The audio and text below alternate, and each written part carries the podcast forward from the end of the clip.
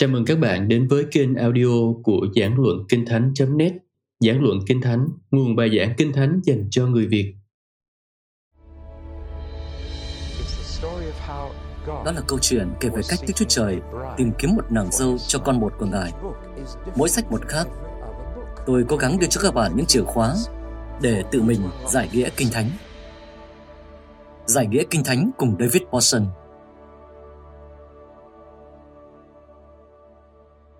Sách Khải Huyền. Phần 1 Câu đố mang tên Khải Huyền.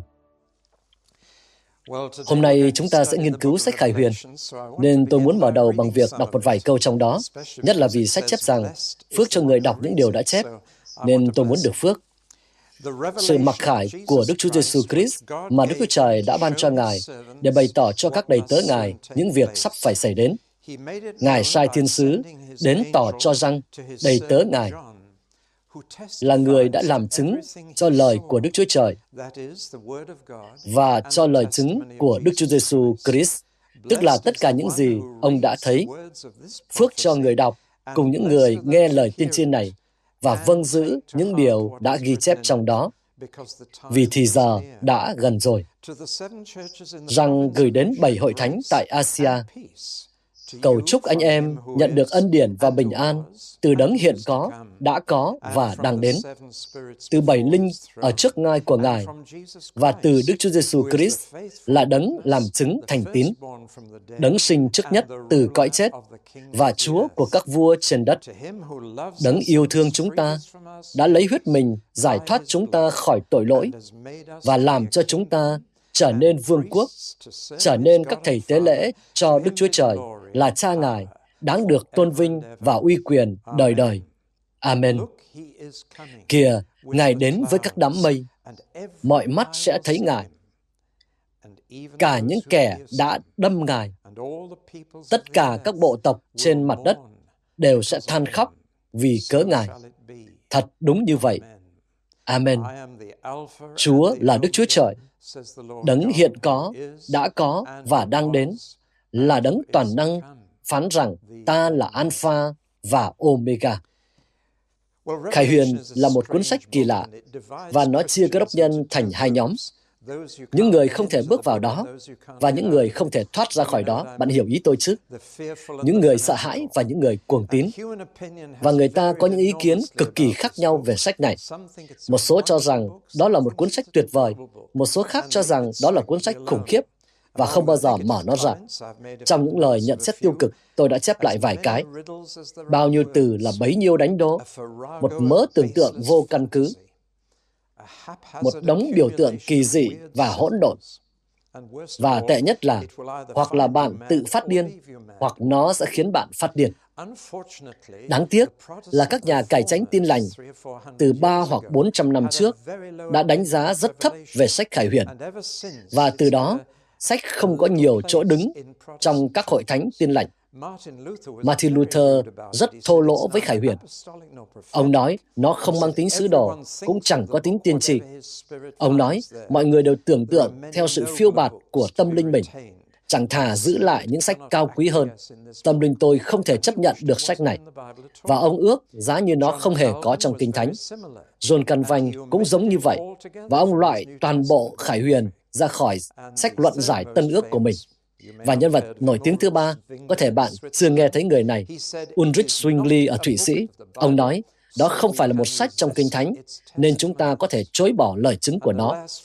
Hỡi ôi, kể từ đó, các hội thánh tin lành có xu hướng đánh giá rất thấp sách này. Hẳn là sách đã mất một thời gian dài để có mặt trong tân ước của chúng ta, nhưng cảm ơn Chúa, Khải Huyền đã có ở đó. Về sau tôi sẽ để bạn tưởng tượng xem sẽ như thế nào nếu Kinh Thánh kết thúc bằng sách Jude mà không phải là sách Khải Huyền. Kinh Thánh sẽ thực sự không trọn vẹn. Thật may là nhiều người có quan điểm rất tích cực về sách này, coi đó là một kiệt tác, một trong những sách tuyệt vời nhất trong Kinh Thánh. Và đó cũng là quan điểm của tôi. Trên thực tế, đó là sách tôi thích nhất, vì cuốn sách tôi thích nhất trong Kinh Thánh là sách cuối cùng mà tôi nghiên cứu. Vì vậy, hôm nay, đây là cuốn sách tôi thích nhất trong Kinh Thánh. Nhưng tôi tin đó là một cuốn sách rất rất quan trọng đối với việc chúng ta đang ở đâu trong lịch sử của Hội Thánh. Đó là một sách mà tôi muốn toàn bộ Hội Thánh cần học để sẵn sàng cho những gì sắp đến. Chúng ta biết quan điểm của ma quỷ về sách này. Ma quỷ ghét Khải Huyền. Có hai phần trong Kinh Thánh mà Satan muốn đẩy bạn ra càng xa càng tốt. Ba chương đầu và ba chương cuối trong cả Kinh Thánh. Mấy trang đầu và mấy trang cuối Tại sao? Vì mấy trang đầu cho chúng ta biết hắn đã chế ngự chúng ta ra sao. Hắn vào thế gian này và cai quản thế gian này bằng cách nào. Và hắn đang là Chúa, là và là kẻ cầm quyền và thần của đời này. Nhưng mấy trang cuối cho chúng ta biết hắn sẽ bị đá ra khỏi thế gian này ra sao. Các ngày của hắn đã được tính đếm nên hắn ghét hai mẫu kinh thánh này. Và nếu hắn có thể thuyết phục bạn rằng sáng thế ký là thần thoại và khải huyền là điều thần bí, thì hắn rất vui. Trong khoảng 20 năm qua, nhiều cuốn băng của chúng tôi về sách khải huyền đã, chương 20 đã bị hỏng. Chúng rời công ty thu âm Anchor còn nguyên vẹn, mà đến tay người nhận thì lại là khác mà thường là 7 phút trong cuốn băng về Khải Huyền chương 20 bị hỏng. Trong 7 phút đó, tôi nói về sự diệt vong của Satan. Nên là hắn không vui lắm khi hôm nay các bạn đang ngồi đây. Thế còn Chúa thì nghĩ gì về sách Khải Huyền? Chúng ta biết quan điểm của Ngài. Ngài rất coi trọng sách này. Đây là sách duy nhất trong Kinh Thánh đặt sự chúc phước ở ngay đầu, dành cho những người đọc sách và sự rủa xả ở cuối dành cho những người dám động đến sách. Lời rủa xả ở cuối sách nói rằng nếu ai bớt bất cứ điều gì trong sách này hoặc tự ý thêm bất cứ điều gì vào sách, người ấy sẽ phải chịu những tai họa đã ghi trong đây và người ấy sẽ mất sự cứu rỗi, mất phần trong thành của Đức Chúa Trời. Đây là những điều rất nghiêm trọng. Có phước hạnh tuyệt vời dành cho những ai đọc lớn tiếng sách này, những người nghe sách và ghi nó vào lòng. Rồi có sự rủa xả ở cuối rằng đừng động đến sách đó. Rất khác thường. Đó là sách duy nhất trong Kinh Thánh được gắn với sự chúc phước và sự rủa xả như vậy. Nào, hãy xem vị trí của sách trong cả Kinh Thánh. Khải Huyền là sách cuối cùng, là phần kết của câu chuyện. Có thể nhìn Kinh Thánh từ hai góc độ. Đó là một cuốn sách lịch sử, từ đầu chí cuối. Khác với hầu hết những cuốn kinh của các tôn giáo khác, chúng không phải là lịch sử. Kinh Thánh của chúng ta là lịch sử. Nhưng khác với mọi cuốn lịch sử trong thư viện, Kinh Thánh bắt đầu sớm hơn và kết thúc muộn hơn. Kinh Thánh bắt đầu từ khởi đầu của vũ trụ, của chúng ta cho đến khi kết thúc vũ trụ. Không có cuốn lịch sử nào khác bao trùm quãng thời gian như vậy. Và nếu không có sách Khải Huyền, thì chúng ta không biết lịch sử sẽ kết thúc ra sao. Bạn và tôi sẽ phải đoán xem thế giới kết thúc như thế nào. Nhưng chúng ta thì biết chúng ta là những người duy nhất biết lịch sử của chúng ta sẽ kết thúc ra sao thế giới sẽ kết thúc như thế nào ấy là vì chúng ta có cuốn sách này sách khải huyền hoàn thiện toàn bộ lịch sử của vũ trụ chúng ta. Một cách khác để nhìn vào Kinh Thánh là coi đó như là một cuốn tiểu thuyết, một cuốn tiểu thuyết ngôn tình đầy sự lãng mạn. Đó là câu chuyện về một người cha đi tìm nàng dâu cho con trai của mình. Và nếu không có sách khải huyền, thì chúng ta sẽ không có bản tường thuật về lễ cưới. Chúng ta sẽ chỉ kết thúc với sự hứa hôn giữa Chúa Con và nàng dâu. Phaolô viết cho một trong các hội thánh của mình rằng, tôi đã gả anh em cho đấng Christ. Và đó là mối quan hệ hiện tại giữa một cơ đốc nhân và Chúa Giêsu. Chúng ta đã đính hôn với Ngài. Chúng ta được hứa gả. Chúng ta chưa kết hôn. Lễ cưới xuất hiện ở cuối và giống như mọi câu chuyện ngôn tình hay, Kinh Thánh kết thúc bằng họ đã kết hôn và sống hạnh phúc mãi mãi về sau. Có một cái lỗi ngộ nghĩnh ở trong một cuốn tiểu thuyết ngôn tình ghi rằng họ đã kết hôn và sống hạnh phúc thậm chí cả về sau. Nhưng cái kết thông thường là họ đã kết hôn và sống hạnh phúc mãi mãi về sau. Và Kinh Thánh đã kết thúc như vậy đó, kết thúc bằng lễ cưới. Bạn thấy đó, nếu chúng ta không có sách khải huyền, thì nó có thể kết thúc với một cuộc đính hôn tan vỡ, nhưng nó kết thúc với tiệc cưới của chiên con. Nó kết thúc với một lễ cưới và họ đến sống hạnh phúc tại Jerusalem mới cho đến đời đời. Nên không có sách này thì Kinh Thánh sẽ bị rút ngắn và cắt bớt rất nhiều. Câu chuyện sẽ không thể kết thúc, dù đó là lịch sử hay ngôn tình. Nên chúng ta rất mừng vì có sách Khải Huyền. Tôi sợ rằng nhiều cơ đốc nhân phát hoảng với sách này. Họ đã thử đọc và họ có thể đọc được qua vài chương đầu, đến khoảng chương 5. Và rồi đến chương 6, họ thấy mình bị mông lung và tự hỏi không biết là sách đang nói cái gì và sẽ đi đến đâu. Đọc thêm được vài trang nữa thì họ bỏ cuộc. Thoạt nhìn thì đúng, đây là một cuốn sách phức tạp, một cuốn sách khó nhằn, một cuốn sách tối nghĩa. Nhưng tôi tin rằng đó là bởi vì chúng ta đã quên hai thực tế quan trọng. Thực tế số một, sách này được viết cho những người bình thường. Khải Huyền không được viết cho những giáo sư thần học. Thực ra ở đây tôi có một câu trích dẫn thú vị. Thật bất hạnh cho cái nền văn hóa định hướng chuyên môn này. Cái gì có vẻ khó khó là người ta lại gửi đến trường đại học để nghiên cứu. Nhưng đó lại là điều đã xảy ra với sách này. Một câu trích dẫn khác mà tôi tìm được đã diễn đạt điều này một cách rất ấn tượng. Chúng tôi mạnh dạn khẳng định rằng việc nghiên cứu sách này sẽ hoàn toàn không có nguy cơ sai sót nếu thứ định kiến không thể hiểu nổi, thường là lỗ bịch của các nhà thần học ở mọi thời đại, không kìm kẹp sách này và nhét vào đó đầy thứ khó nhằn, khiến phần lớn độc giả phải thu mình lại vì cảnh giác. Trừ ra những thành kiến này, thì Khải Huyền là cuốn sách đơn giản nhất, rõ ràng nhất mà tiên tri từng viết ra. Thật là một khẳng định hay. Về cơ bản, đó là một cuốn sách đơn giản, viết cho những người đơn sơ. Vì các thành viên của bảy hội thánh tại phía Tây Thổ Nhĩ Kỳ ngày nay, và họ là những người rất bình thường, không có trình độ học vấn cao, không quý phái lắm, chỉ là những người rất bình thường. Nhiều người trong số họ là nô lệ. Sách này được viết cho họ và họ thì hiểu được. Tôi nghe một câu chuyện dễ thương từ Hoa Kỳ. Đó có thể là câu chuyện của người giảng đạo.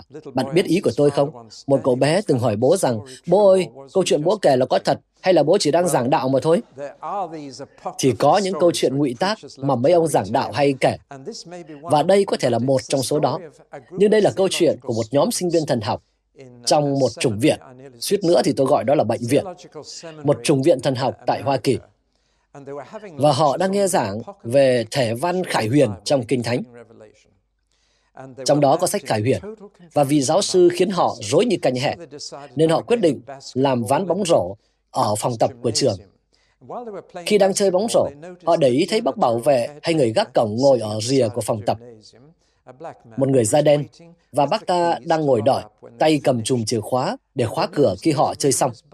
Họ thấy bác ta đang đọc Kinh Thánh, nên sau khi chơi bóng rổ xong, họ lại gần bác và nói, bác chăm đọc Kinh Thánh thế à? Ừ, tôi thích đọc Kinh Thánh lắm. Bác đang đọc phần nào đấy à? Khải Huyền. Chắc bác không hiểu đâu nhỉ? Ờ, tôi hiểu mà. Thế thông điệp của sách là gì? Dễ ở, Chúa Giêsu chiến thắng. Và đó là một câu tóm tắt xuất sắc về cả sách cải huyện.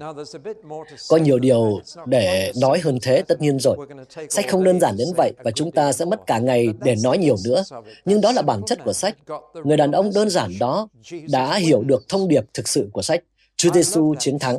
Tôi thích câu đoàn dân đông hay là đám dân thường lắng nghe Ngài một cách thích thú. Đó không chỉ tỏ lòng tôn trọng với Chúa Giêsu, đó còn là sự tôn trọng với những người dân thường. Vì bạn không thể lừa được dân thường đâu. Bạn có thể dễ dàng lừa được những người có học. Cứ mặc cho đúng kiểu ngôn ngữ triết lý là được. Nhưng người ta không thể lừa được dân thường. Vua và quan có thể bảo là trang phục lộng lẫy, nhưng dân thì sẽ bảo là hoàng đế cởi chuồng. Họ có sao nói vậy.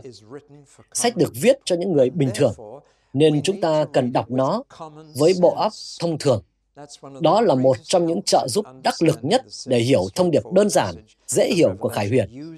Hãy sử dụng xét thông thường của bạn. Trong đó viết gì thì cứ tiếp nhận như vậy, đừng phát hoảng với những biểu tượng. Chẳng ai hiểu cả sách theo nghĩa đen, chẳng ai hiểu cả sách theo nghĩa ẩn dụ hay là tượng trưng.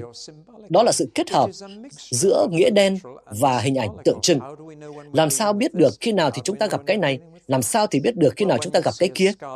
Thì khi thấy một người phụ nữ áo đỏ ngồi trên một con rồng, óc suy xét của bạn sẽ nghĩ gì? Đó không phải là nghĩa đen, đó là một hình ảnh. Nhưng lúc khác thì óc suy xét của bạn sẽ nghĩ, cái này là nghĩa à, đen.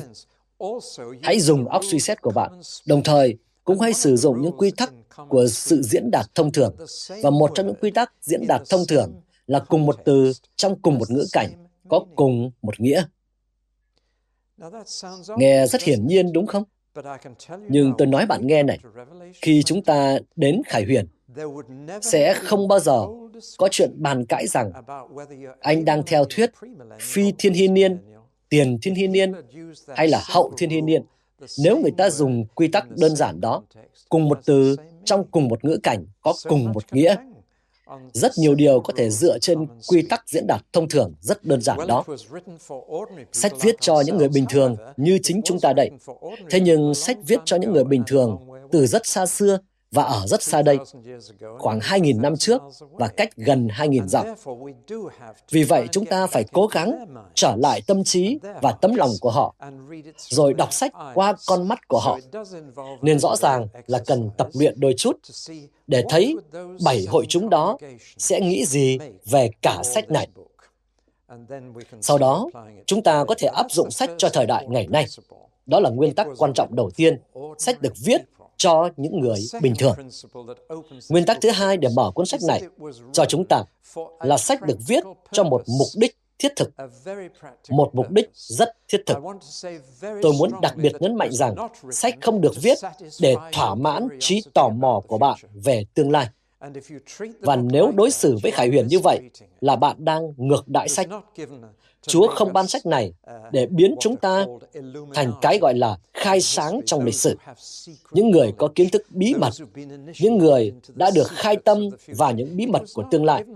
Chúa không ban sách này để khiến chúng ta vượt trội hơn theo cách đó. Chúa cũng không ban sách này để chúng ta viết ra thành một cái biểu đồ hay thời gian biểu to đùng, rồi xem bây giờ là bấy giờ theo đồng hồ của Chúa và chúng ta đã cận kề thời kỳ cuối cùng ra sao. Có quá nhiều người đã làm điều đó với sách Khải Huyền, nên sách không hề có tác động thiết thực gì tới đời sống của những người đã nghiên cứu. Biết trước tương lai có thể thỏa mãn trí tò mò của bạn, nhưng đó không phải là lý do khiến sách được viết ra. Sách viết ra cho một mục đích thiết thực, không phải bác học. Sách không chỉ viết cho tâm trí, mà còn cho ý chí, cho tấm lòng của bạn. Và chút nữa chúng ta sẽ đến với mục đích thiết thực đó. Đó không phải là cuốn lịch vạn niên với dự đoán chi tiết. Đúng là sách đầy những dự báo về tương lai. Có tổng cộng 56 dự báo khác nhau về tương lai trong sách này. Một số dự báo lặp lại nhiều hơn một lần. Hơn nữa, đó là tỷ lệ dự báo cao nhất so với mọi sách trong Tần ước. Không phải trong cả Kinh Thánh. Sách Daniel có nhiều hơn một chút và Ezechiel có nhiều hơn một chút. Nhưng trong Tân ước, có nhiều dự báo về tương lai trong sách Khải Huyền này hơn mọi sách khác. Nên sách nói đến tương lai, nhưng không phải để thỏa mãn trí tò mò của bạn. Đức Chúa Trời chỉ cho chúng ta biết điều chúng ta cần biết về tương lai để sẵn sàng cho điều đó sẵn sàng cho tương lai. Và đó là mục đích thiết thực.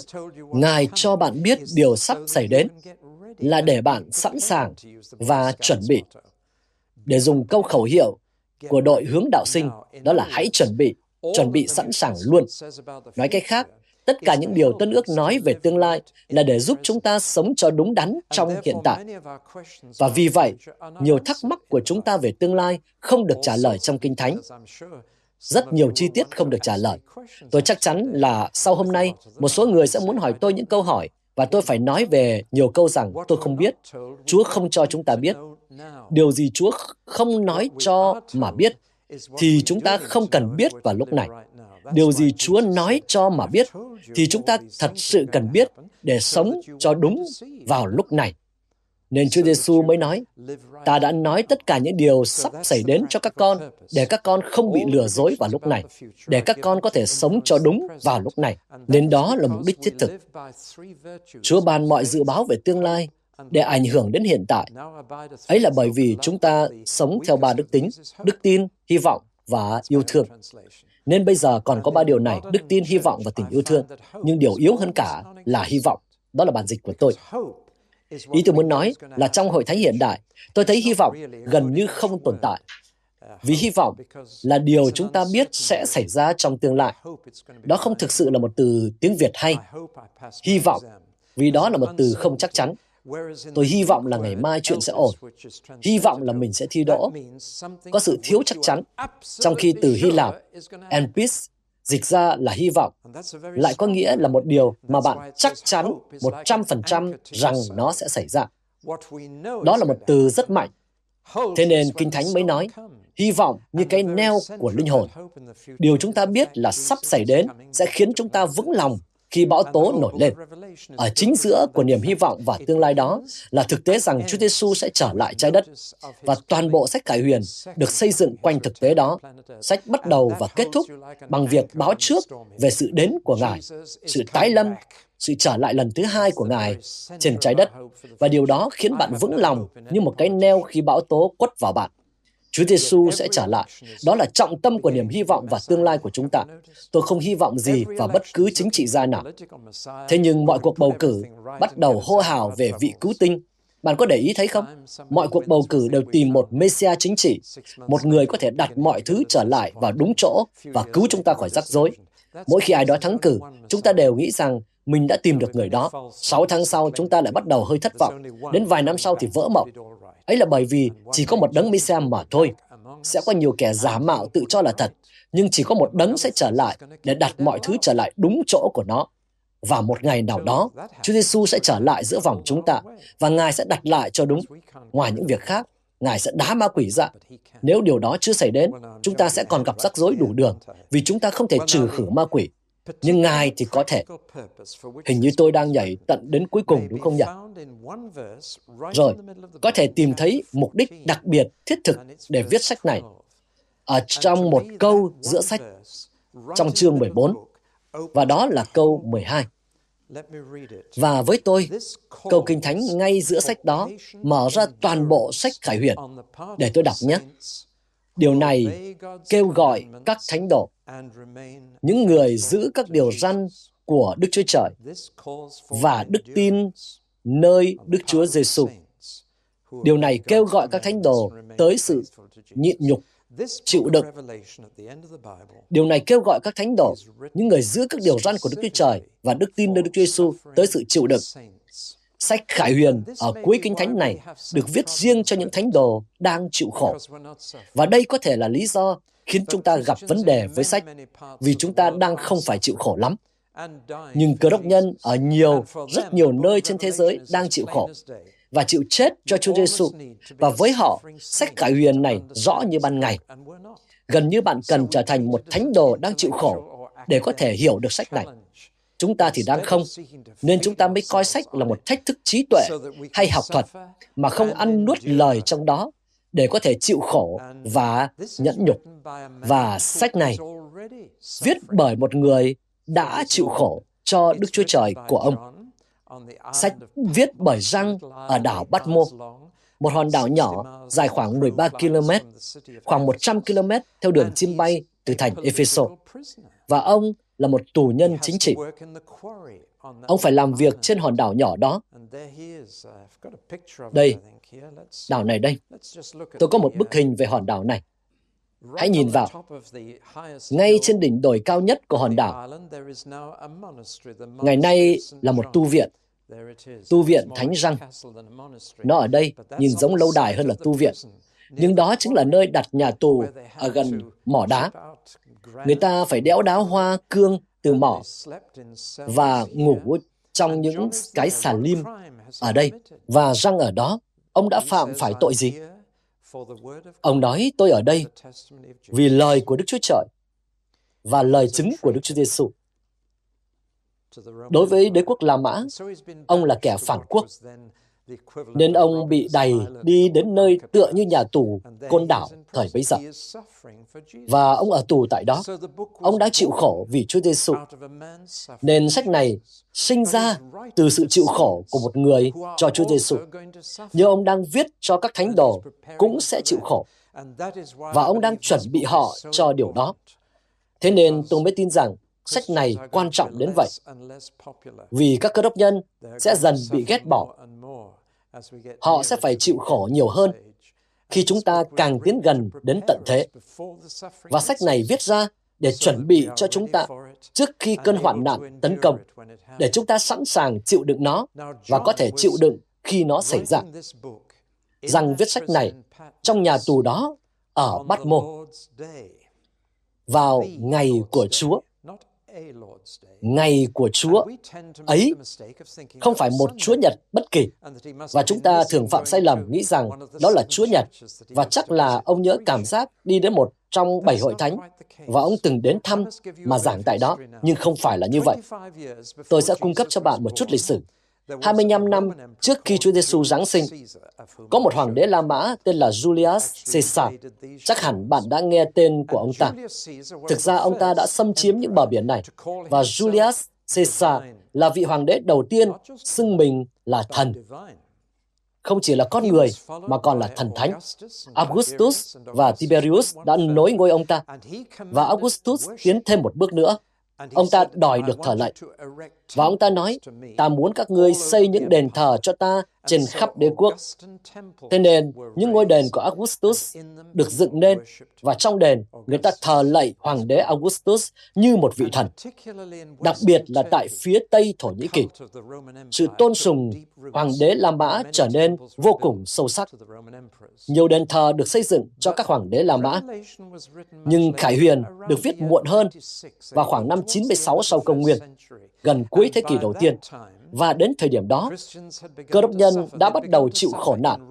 Họ đã bắt đầu chịu khổ nạn tại chính Roma dưới trướng Nero. Và Nero làm những điều khủng khiếp. Nếu từng đến Roma, hãy đứng quay lưng về đấu trường Colosseum và nhìn qua đồi xanh ngắt phía bên kia đường. Đó là khu vườn của hoàng đế Nero. Đó là nơi ông ta tổ chức tiệc tùng về đêm. Ông ta trói cơ đốc nhân vào những cây cột, chất toàn đuốc xung quanh họ và thiêu sống họ để thắp sáng cho bữa tiệc nướng của ông ta. Đó là nơi ông ta từng lệnh cho tùy tùng khâu ra thú rừng vào người cơ đốc nhân, rồi thả những con chó hoang ra trước họ, dựng rào chắn xung quanh. Nero đã mua vui cho mình như thế đó. Nhưng sự bắt bớ đó không lan ra ngoài Roma. Khoảng 30 năm sau, Domitian trở thành hoàng đế La Mã và ông ta thật sự châm ngòi cho sự chịu khổ sự bắt bớ các cơ đốc nhân trên khắp đế quốc. Bạn thấy đó, ông ta tự đặt cho mình hai danh hiệu. Ông ta nói, các ngươi phải gọi ta là Chúa và là thần. Chúa và thần. Chúa và Đức Chúa Trời. Đó chính là điều mà Thomas đã từng nói với người thợ mộc ở Nazareth. Lạy Chúa của con và Đức Chúa Trời của con. Rồi Domitian nói thêm một điều nữa. Ông ta nói, mỗi năm một lần, mọi thần dân phải thờ lạy ta. Chúng phải đứng trước tượng bán thân của ta với bàn thờ và lửa trên đó. Và chúng phải lấy một nhúm hương đốt trên bàn thờ, giơ tay lên và nói ba từ, Caesar là Chúa. Hoàng đế La Mã là Chúa. Mỗi năm một lần, ông ta muốn mọi thần dân trong đế quốc phải làm như vậy và phải trả giá bằng mạng sống của mình nếu họ không chịu. Người ta đặt ra cho cơ đốc nhân một lựa chọn khủng khiếp. Chỉ ba từ thôi, Caesar là Chúa. Nhưng Giêsu mới là Chúa. Và đó là bản tín điều đầu tiên của hội thánh. Và họ sẽ không lấy danh xưng đó mà gọi cho bất cứ ai. Đức Chúa Trời đã tôn Ngài lên rất cao và ban cho Ngài danh là Chúa, danh trên hết mọi danh, để khi nghe đến danh Đức Chúa Giêsu, mọi đầu gối phải quỳ xuống và chúng ta cần phải gọi Ngài là Chúa. Nên họ sẽ không chịu làm như vậy. Hoặc ít nhất là lúc này, họ đang đứng trước một thử thách cam go chưa từng có về lòng trung thành với Chúa Giêsu. Liệu họ có nói ba từ đó không? Nói gì thì nói, chúng cũng chỉ là ba từ thôi mà. Ngày mà Domitian ra lệnh làm điều đó khắp đế quốc, ông đã đặt cho ngày đó một cái tên đặc biệt, đó là Ngày của Chúa. Và đó chính là cụm từ Hy Lạp trong Khải Huyền chương 1. Đó là ngày của Chúa, và của Chúa là một tính từ, không phải là một danh từ. Tôi được Thánh Linh cảm hóa rằng nói vào ngày của Chúa, không phải là vào ngày Chúa Nhật, nhưng là ngày của Chúa. Chúa Nhật luôn được gọi là ngày thứ nhất trong tuần lễ, trong Kinh Thánh, nhưng ngày của Chúa, đây là một điều đặc biệt. Đó là một ngày diễn ra hàng năm khi vị hoàng đế nói, các ngươi đều phải nói rằng Caesar là Chúa. Và răng trong ngục tù có thể nói rằng đây sẽ là thử thách cam go nhất cho dân sự của bảy hội thánh mà ông đã phải chăn bày và giảng dạy. Liệu họ có đầu hàng không? Liệu họ có bị đánh gục không? Nên ông đã viết sách này và nói rằng đây là lời kêu gọi các thánh đồ chịu đựng. Nhưng không chỉ chịu đựng, nghĩa là chịu đựng dưới điều gì đó. Ông đã dùng một từ khác. Đây thực sự là từ khóa cho cả sách, và nó xuất hiện xuyên suốt. Đó là từ thắng hơn. Chịu đựng là ở dưới điều gì đó. Thắng hơn là vượt lên trên điều đó. Chúa Giêsu nói, các con sẽ có hoạn nạn trong thế gian, nhưng hãy vững lòng. Ta đã thắng thế gian rồi. Ta đã vượt trên nó. Khi tôi hỏi một người bạn rằng, cậu dạo này thế nào? Cậu ấy trả lời, tớ vẫn ổn, chấp hết mọi chuyện. Một câu trả lời ngon ơ của cơ đốc nhân. Nên sách này là lời kêu gọi để chúng ta trở thành những người thắng hơn, không chỉ chịu đựng áp lực, nhưng mà vượt lên trên, thắng hơn, bước ra trong chiến thắng, trở thành như trước đó chúng ta đã hát, hơn cả những người chiến thắng, vượt lên trên hoàn cảnh, chứ không chịu ở dưới nó. Để làm điều đó, sách đưa ra hai loại động lực thúc đẩy, cả tích cực và tiêu cực. Động lực tích cực xuất hiện xuyên suốt dưới dạng phần thưởng cho những người chiến thắng. Những người vượt lên trên sẽ được thưởng hết điều này đến điều khác. Đây chỉ là vài phần thưởng trong số đó. Tôi sẽ liệt kê chúng. Quyền ăn trái cây sự sống trong paradis của Đức Chúa Trời. Quyền không hề bị hại bởi sự chết thứ hai. Quyền có được mana giấu kín và viên sỏi trắng khắc một cái tên mới và bí mật. Thẩm quyền cai trị trên các nước, được mặc áo trắng, được làm cột trụ trong đền thờ của Đức Chúa Trời và không bao giờ ra khỏi đó nữa, và quyền được ngồi với Chúa Giêsu trên ngai ngải. Tất cả những phần thưởng tích cực này được ban cho những tín đồ chiến thắng khi phải chịu sức ép. Những người vượt lên trên nó và bước ra trong chiến thắng. Có chỗ Chúa Giêsu nói trong sách này rằng, người nào thắng như ta đã thắng và ngồi trên ngai của cha ta. Người nào thắng sẽ ngồi với ta trên ngai tạ. Nói cách khác, Chúa Giêsu không bảo chúng ta làm điều gì mà chính Ngài chưa làm trước. Mặt tiêu cực là một tín đồ có thể mất nếu anh ta không chiến thắng mà bị đánh gục khi thử thách đến. Đây là lưu ý đáng sợ nhất vang lên xuyên suốt sách đó. Nó xuất hiện trong chương 3 câu 5 khi Chúa Giêsu nói thế này: Người nào thắng, ta sẽ không bao giờ xóa tên người ấy khỏi sách sự sống. Nghĩa đen của động từ đó là không bao giờ cạo tên người ấy. Họ dùng một con dao nhíp để cạo mực khỏi giấy da để xóa bỏ một cái tên. Và Chúa Giêsu phán, người nào thắng, ta sẽ không bao giờ xóa tên người ấy khỏi sách sự sống. Điều đó có nghĩa là gì trong tiếng Việt? Nếu xét một cách đơn giản, với những người không chiến thắng, đơn giản thôi, nghĩa là tên họ có thể bị xả đi, bị cạo khỏi sách sự sống. Thực ra sách sự sống chỉ được nhắc đến trong năm sách của cả Kinh Thánh. Nhưng tất cả, chỉ trừ một sách, đều nói đến những cái tên bị trà khỏi sách sự sống. Ngay cuối sách Khải Huyền, hãy nhớ rằng đây là một sách viết cho các thánh đồ, chứ không phải cho các tội nhân. Sách không viết cho người chưa tin, mà viết cho bảy hội thánh, cho các tín đồ. Ở cuối sách xuất hiện một câu khác thường. Sau khi miêu tả trời mới và đất mới cùng Jerusalem mới từ trên trời xuống, Khải Huyền chép như sau. Người nào thắng sẽ nhận được tất cả những điều này làm cơ nghiệp. Còn những kẻ hèn nhát kẻ chẳng tin, kẻ vô luân và kẻ lừa lọc, thì phần của chúng là hồ lửa lưu hình, tức là sự chết thứ hai. Điều đó không được viết cho các tội nhân. Sách không được viết cho những người chưa tin.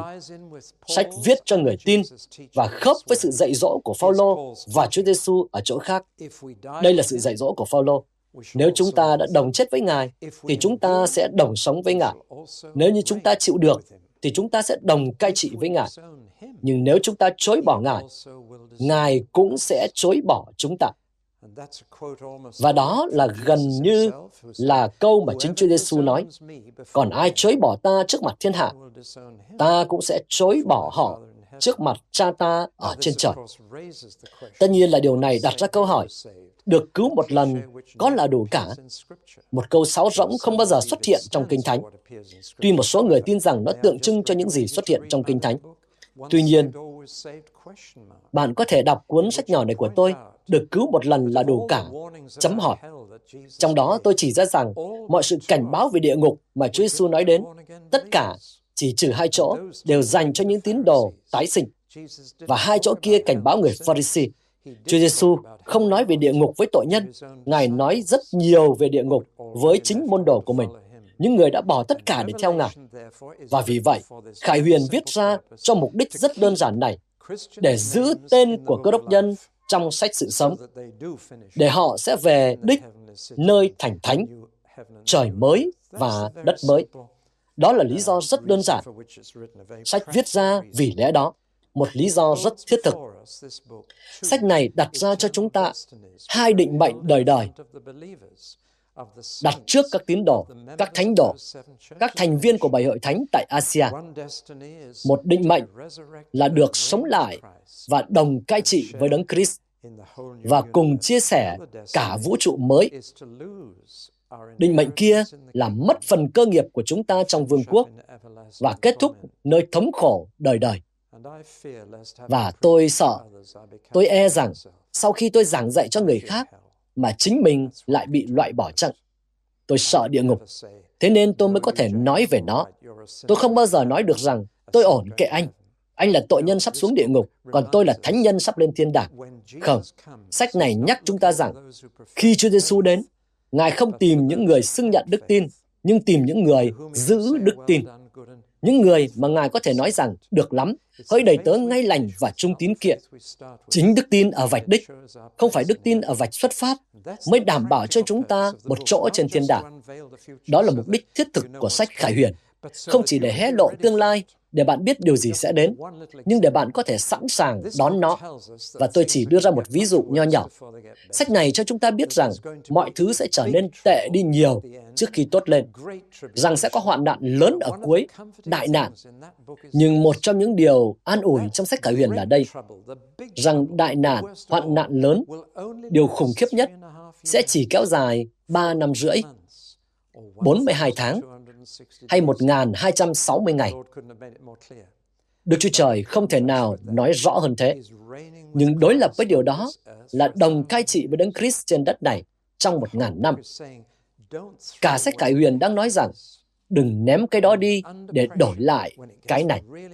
Khi bạn đang chịu sức ép, khi mọi thứ trở nên rất tệ, khi mọi việc trở nên thật sự khó khăn, hãy nắm lấy tương lai và mọi điều bạn phải trông mong và đừng để vượt mất điều đó nhưng hãy cứ trung tín với Chúa Giêsu. Điều này kêu gọi các thánh đồ, những người giữ các điều răn của Đức Chúa Trời và đức tin nơi Đức Chúa Giêsu tới sự chịu đựng. Thế nên, chúng ta mới cần đến sách này.